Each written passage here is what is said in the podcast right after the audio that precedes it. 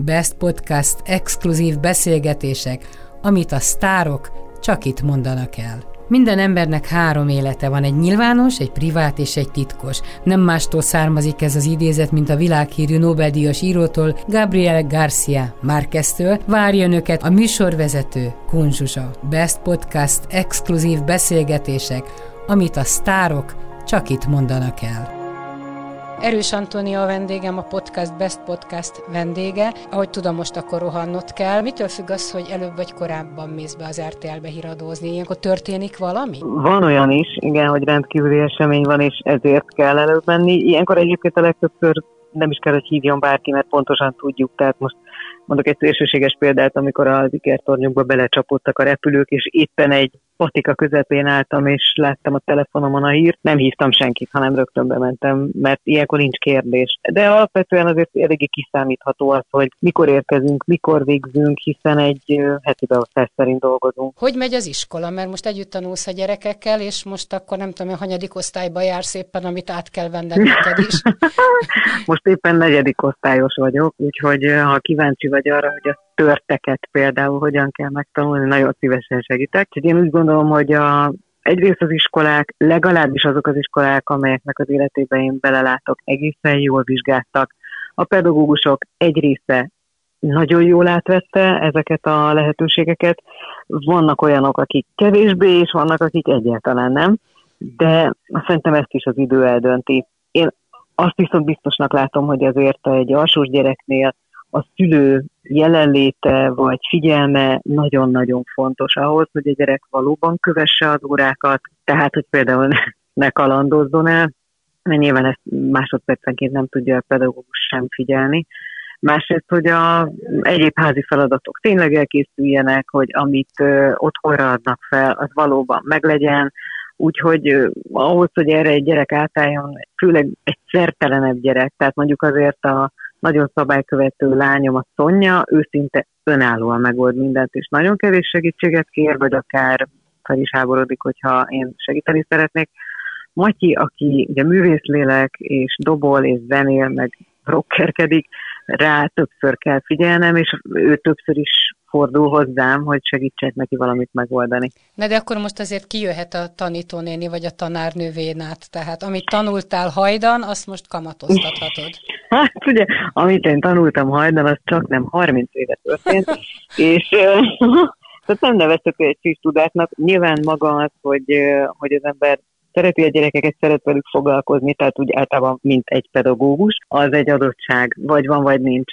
De nyilván nem véletlen, hogy én tanítóképzőt végeztem eredetileg, csak hát mondom, ez nem most volt, és miután a diplomámat megszereztem, utána én már nem tanítottam, csak előtte, még képesítés nélkül, így ezért mondom, hogy túl sok gyakorlatot ebben nem tudok felmutatni. Főleg az első héten, amikor még nem voltak online órák sem, akkor próbáltunk így közösen a gyerekekkel egy ilyen iskolai környezetet megteremteni. Valahonnan előkerítettük a régi kis táblájukat, amire lehet írni és letörölni, és akkor ezt használtuk is. Próbáltunk olyan órákat csinálni, amit nyilván nem tudunk, de hasonlót, mint a suliban, hogy közben megmozgatni őket, fölállni, leülni, kisebb feladatokat végrehajtani. Ami nagyon jól megy, az a tesi óra.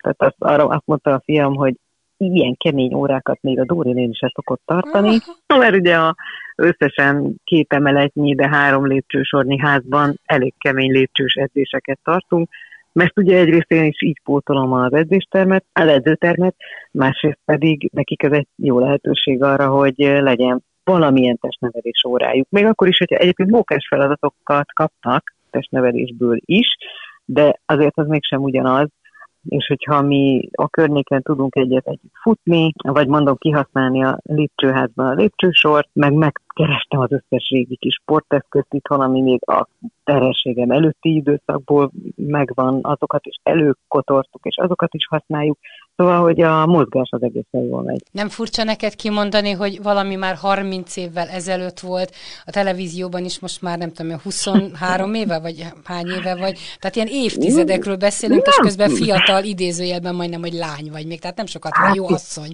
meg anyuka, de hát nem sokat változtál. Hát köszi, egyrészt igen, másrészt meg nyilván ez nem így van. Nem furcsa, inkább vicces. Amikor másoktól ezt halljuk, vagy hallottuk régebben, akkor is jókat nevettünk ezen, és most, amikor én mondom ki, vagy azt mondom, hogy Ez azt jelenti, hogy a 32, hogy konkrétan 50 éves leszek ebben az évben, az is olyan, hogy hát úgyse hiszed el, hát ki hiszi a saját magáról azt, hogy éppen hány éves. Valószínűleg nem is érdemes ezzel foglalkozni, persze. Az egy furcsa helyzet, ugyanakkor pont ezen gondolkoztam, az egy gyerekkori barátnőm most töltötte az 50-et áprilisban, hogy szegénynek, hogy miért pont egy ilyen 50. szülinapja lett. Aztán persze nyilván nem szegény, mert tök jól alakult, és aki szerette volna, fel tudta köszönteni, még akkor is, hogyha nem egy öleléssel, meg nem személyesen. És azon gondolkoztam, hogy lehet, hogy az októberi kerek születésnapom az nekem is még ilyen furcsa körülmények között lesz, mert hát ki tudja, hogy őszig mi hogyan fog alakulni. Ez mondjuk megfordult a fejemben, mert azért sokféle terv volt mondjuk még tavaly, hogy elutazunk, összehozzuk az összes barátot, közeli családot, és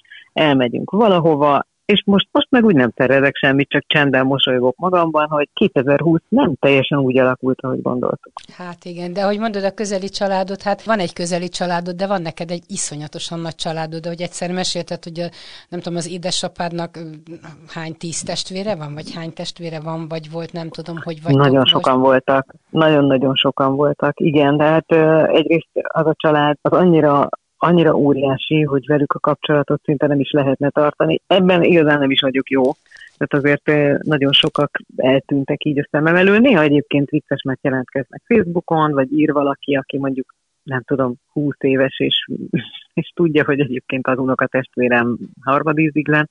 Tehát ezek ilyen helyes találkozások, de sajnos igazán a kapcsolatot nem nagyon tartjuk. Pedig te nagyon jó kapcsolat. Nagyon jó kapcsolattartó vagy egyébként, tehát óriási baráti köröd van, szervezel, lubickolsz a barátságokban. Rád nem lehet azt mondani, hogy nem vagy jó kapcsolattartó. Igen, és meg nem is, mert szerintem azért a földrajzi távolság nagyon sok mindent megváltoztat. Ez szerintem eleve az, hogy mondjuk ilyen 19 éves korom óta nem laktam otthon. Tehát, hogy akkor, ha nem is elköltöztem, de ugye akkortól kezdve kollégista voltam 3 évig, és utána én már nem költöztem haza.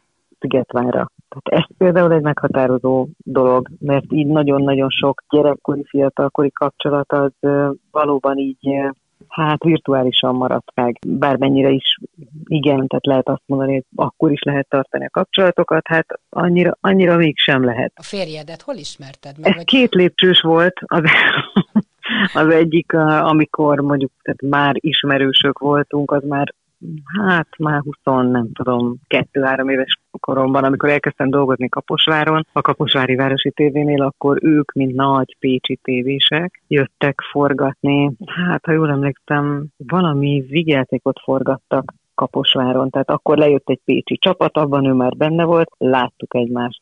Tehát tudtunk egymásról, de akkor nem alakult ki semmi, és aztán amikor Pécsre mentem dolgozni 95-ben, akkor ő már ott dolgozott ugye a Pécsi körzeti tévénél, és mi akkor lettünk egy pár. Mit gondoltál akkor, hogy mondjuk akár a szüleid házasságát visszanézve, vagy benne élve, hogy mitől függ az, hogy az ember le tud valakivel élni egy életet, és mi az a hajszál vékony mesdje, amikor borul a dolog? Tehát te hogy tervezted 20 évesen az életedet? Nem tudom, hogy ezen gondolkoztam-e valaha, vagy hogy akkor gondolkoztam-e. Az biztos, hogy anyujék házassága nagyon kiegyensúlyozott volt, szerették egymást, nagyon nyugodt volt a légkör otthon, mert hogy apu is egy ilyen végtelenül nyugodt ember volt, nem nagyon lehetett kihozni a sodrából.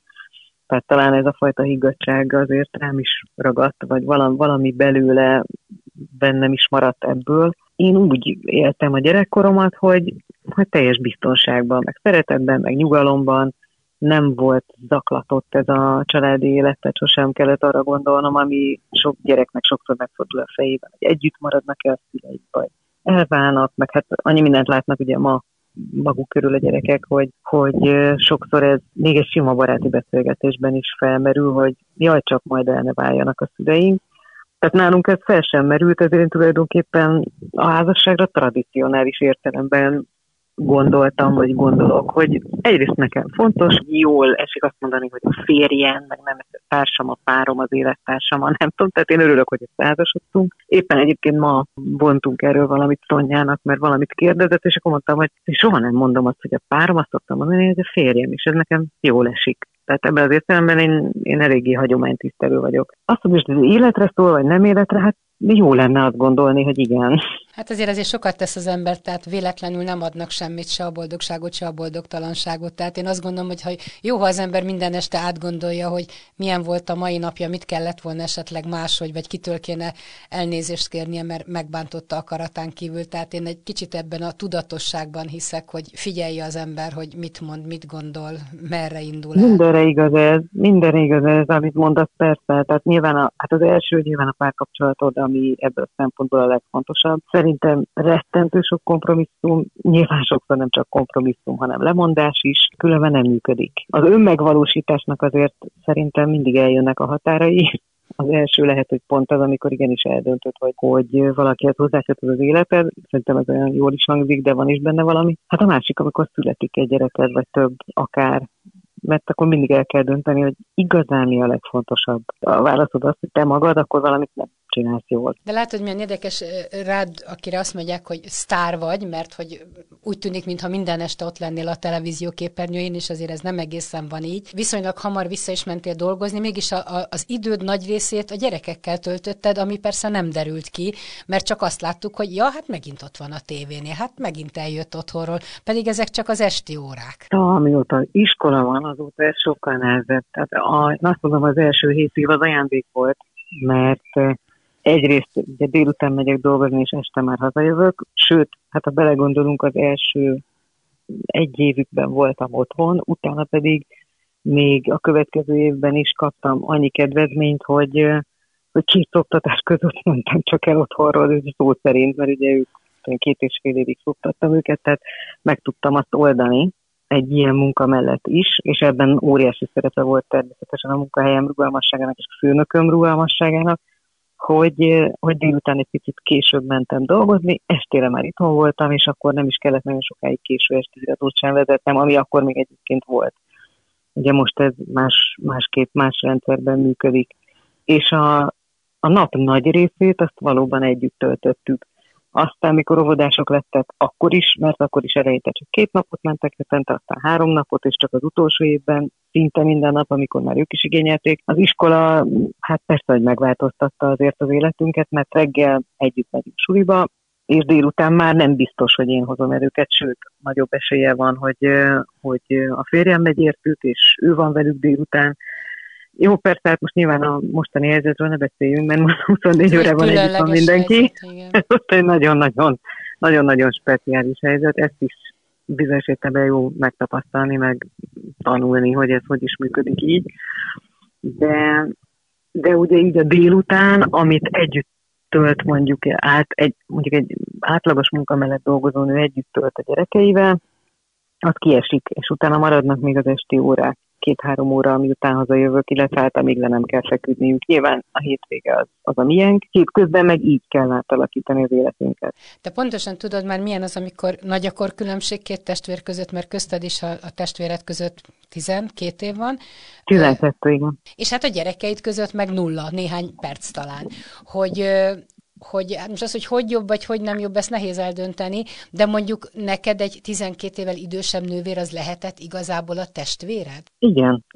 Csak az egy teljesen más típusú kapcsolat. Ugye a gyerekek nyilván nagyon sokszor mondják, hogy biztos ti is veszek, amikor én rájuk szólok, hogy ne veszekedjenek már, mert egyébként is testvérek, persze ez egy hülye indok, hát attól még ne lehetne veszekedni. Hát igen. De...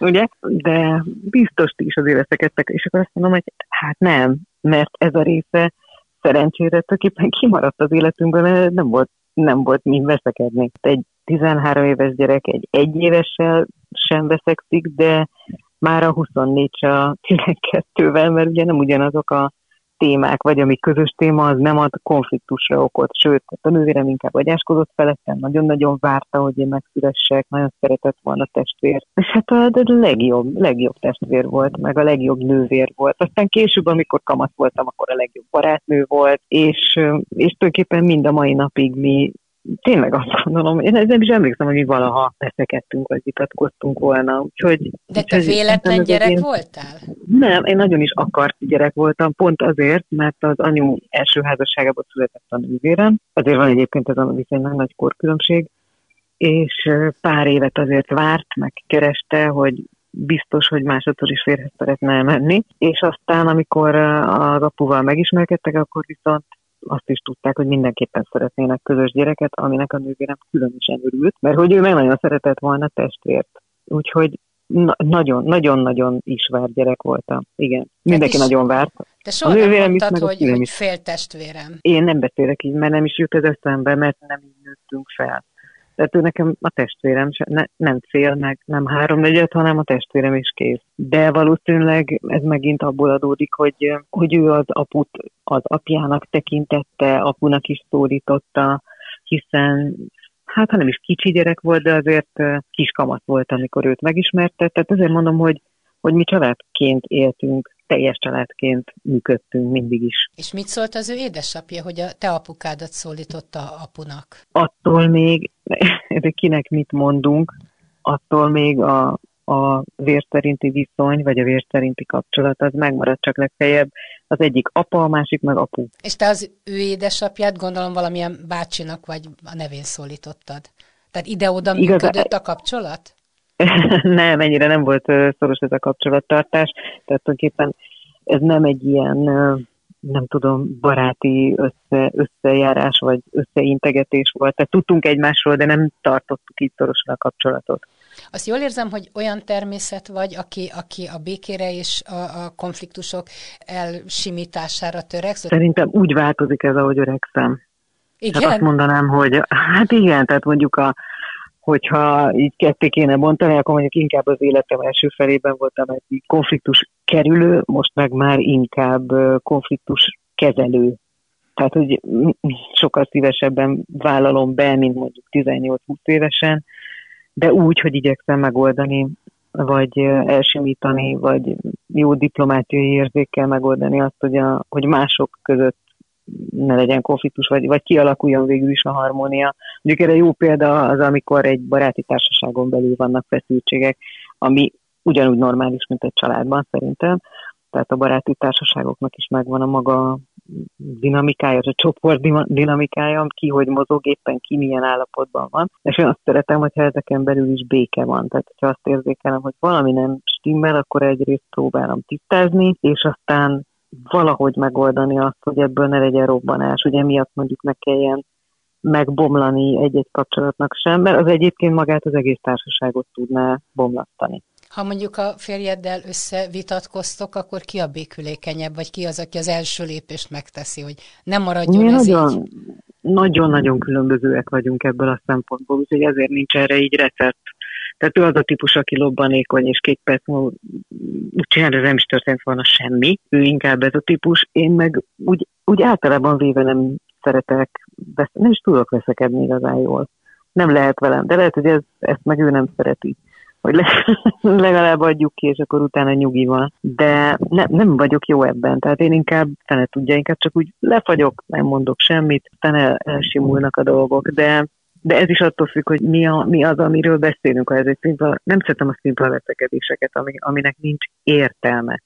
Vitatkozni, igen, azt lehet, annak van értelme, ez visz valami felé, de amit civakodásnak vagy veszekedésnek nevezünk, azokat én kifejezetten ellen. Ha mondjuk most valaki egy 20 éves, de legyen 10 éves hozzád fordul azzal, hogy most derült ki, hogy cukorbeteg, akkor tudsz neki olyat mondani, hogy jön ki jól ebből? Mert nyilvánvaló az első, gondolom nálad is a trauma, hogy uramisten, hát már más lettél, mint a többi gyerek, vagy kamasz, vagy felnőtt, kisfelnőtt.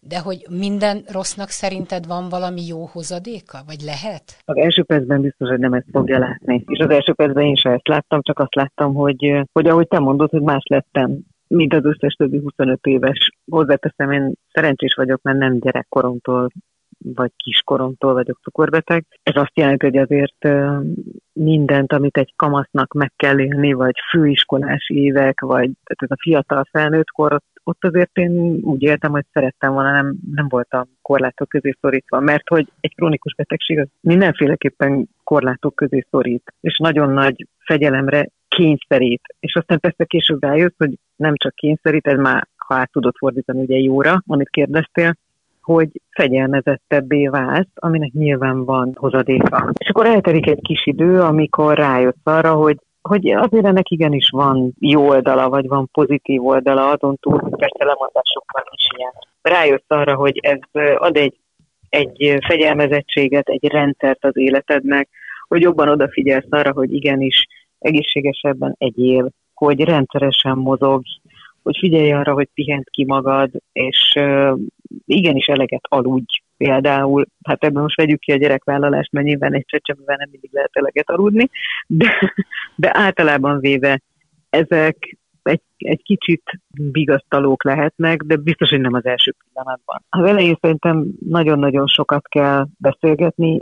Az fontos, hogy olyan emberekkel legyen körülvéve egy fiatal, vagy egy kamat, vagy egy gyerek cukorbeteg, aki mindenre tud válaszolni, és jó válaszokat tud adni, és megnyugtató válaszokat. Tehát nekem nyilván akkor, 25 évesen az volt a legfontosabb, hogy például vállalhatok egy gyereket. Erre azt mondták, hogy igen. Hogy majd ugyanúgy visszamehetek-e dolgozni, igen. Hogy egyébként élhetem-e az életemet nagyjából úgy, ahogy előtte. Ezekre megnyugtató válaszokat kaptam, és így könnyebb volt feldolgozni, de azért így is körülbelül egy év eltelt, mire ez úgy lecsendesült és beépült a mindennapjaimba, és elfogadtam, hogy ez van. Megvannak az eszközök, amiket már kifejlesztettek, és egyébként sokkal jobban lehet ezzel együtt élni, mint mondjuk, nem tudom, 30-40 évvel ezelőtt, mert ez egyébként tényleg így van, és minden mai napig tart ez a fejlődés. Kamaszkorban ez biztos, hogy az egyik legnehezebb élethelyzet elfogadtatni egy 13-15 éves ifjú lázadóval, hogy neki korlátok között kell élni. De látod, milyen érdekes az én gondolkodásom az, amit most kimondok, hogy tulajdonképpen milyen szerencséd van, hogy nem 15, hanem 25 évesen.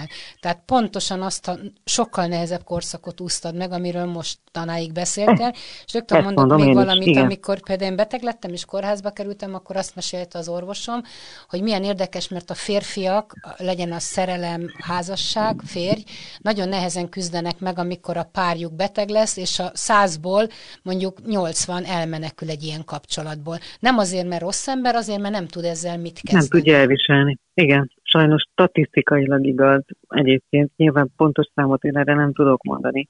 De nagyon sok esetben a férfiak kilépnek azokból a családokból, ahol kiderül, hogy a gyereknek valamilyen betegsége van. Például konkrétan cukorbeteg gyerekek családjaiban is nagyon gyakori az, hogy az apa elhagyja a családot, mert egész egyszerűen nem tud megküzdeni ezzel pszichésen, nem tudja elfogadni ezt a helyzetet. Ez a te férjednek nem okozott gondot? Hát ő így ismert meg. Ezt a csomagot kapta. Azt kell mondjam, hogy még csak a bizonytalanságot se láttam rajta. Mert nyilván, tehát az első perctől ő tudta. Ráadásul tulajdonképpen nem sokkal azelőtt derült ki a cukorbetegségem, hogy mi egy pár lettünk. És nyilván ő is feltette azokat a kérdéseket, amit ilyenkor egy laikus feltesz, hogy ez mivel jár, meg hogy mire kell odafigyelni, de nem láttam rajta azt, hogy elbizonytalanodott volna abban, hogy folytassa ezt a szinte még meg sem kezdett kapcsolatot, vagy sem. Tehát nyilván tőle kéne megkérdezni, ő pedig nem fog nyilatkozni, hiszen nem ez a típus, de valahogy természetes módon elfogadta, persze egy kicsit megijedt, de azt mondtam neki, hogy ha mindent tud róla, akkor nem fog félni ettől a helyzettől, vagy nem fog attól félni, hogy mondjuk nekem nem tud segíteni, ha netán rosszul lennék, vagy bármi. Tehát ő megtanulta, hogy kell beadni az inzulint, tudja, hogy ha esetleg elveszítenem az eszméletemet, ami sose történt meg egyébként, akkor mit kéne tennie, tudja, hogy mik egy rosszul létnek a jelei, tehát így megtanulta a cukorbetegséget is ezzel együtt élni. Nyilván egyébként nem egyszerű, de hát valószínűleg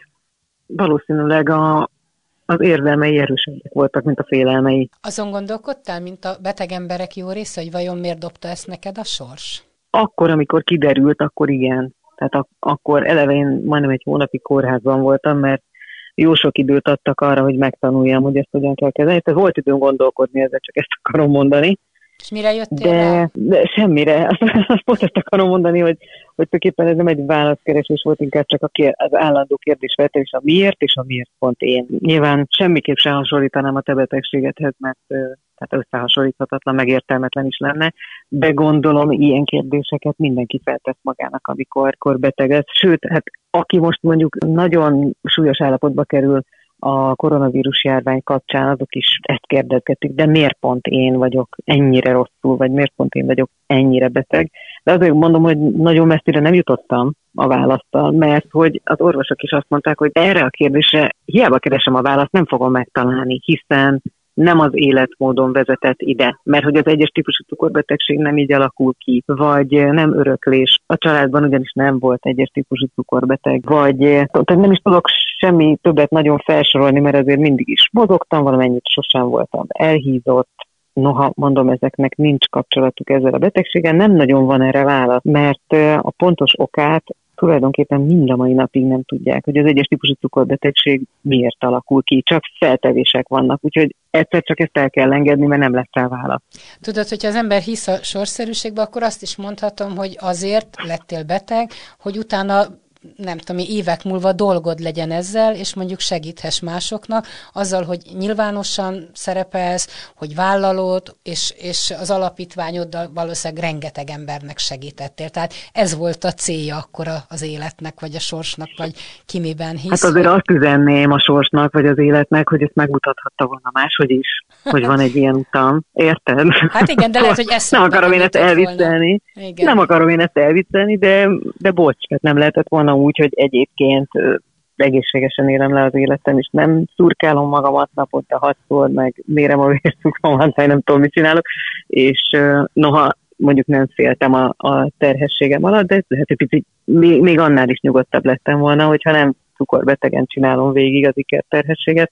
Szóval azért most ragozhatnám, hogy mitől lehetett volna ez még jobb, mert a sors sokféleképpen tud utat mutatni, ez hát azért, hogy mondjam, életre szóló útmutatás. Kicsit kemény. Még egy mondatot visszatérve itt, amivel kezdtük, hogy itt a lépcsőzés az jó tornaóra, hogy ebből azt hiszem, hogy te egy társas házban, tehát egy ilyen több lakásos házban laksz? Igen, tehát, igen. Hogy miért nem családi házban? Tehát divat ez most a bizonyos kategóriában, vagy bizonyos szint fölött, hogy ilyen luxus családi házakat vesz az ember, sokszor még a szükségletein túl is sok-sok négyzetmétert. Te aztán végigjártad ezt az utat, mert szerintem az a generációs vagy, aki mondtad, hogy kollégiumban voltál, aztán jött a pici albérlet, nagy albérlet, kicsi saját lakás, és most egy normál lakás, tehát nem vágysz palotára?